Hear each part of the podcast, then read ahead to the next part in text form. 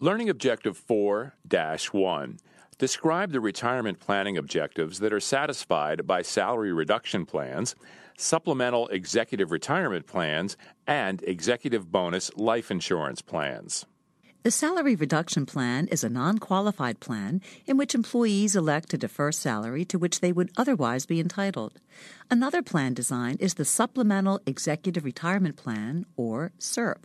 As the term implies, the SERP is an additional employer provided benefit program. SERPs can be designed to provide a specified pension, like defined benefit plans, or to use individual accounts, like defined contribution plans.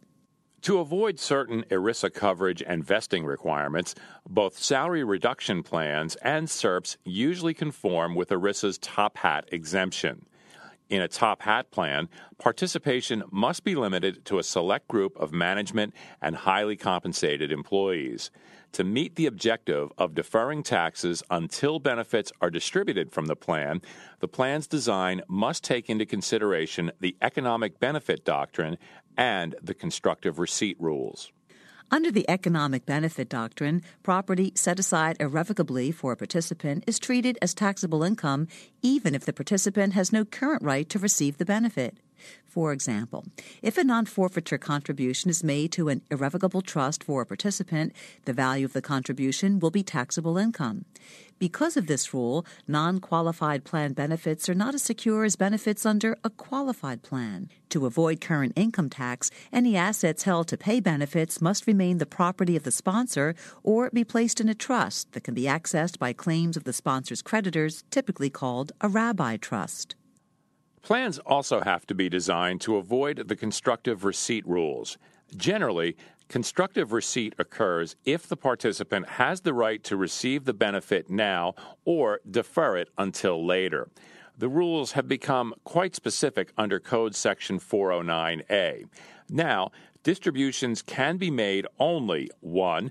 upon termination of employment, 2. after a specified number of years, Three, after a change in control of the company. Or four, upon an unforeseen emergency.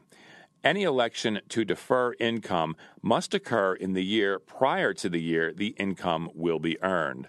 Also, the form of distribution must be chosen at the time any election is made, and in most cases, the form and timing of the receipt of the benefit cannot be made later. Executive bonus life insurance plans are also referred to as Section 162 plans. Like non qualified deferred compensation plans, these plans can also be established just for executives. Unlike non qualified plans, taxes cannot be deferred. Under an executive bonus life insurance plan, the corporation pays a bonus to the executive for the purpose of purchasing cash value life insurance. The executive is the policy owner, the insured, and the person who makes the beneficiary designations. Regardless of whether the employer pays the premium directly or pays the amount to the executive, the premium amount is taxable income to the executive and tax deductible to the employer.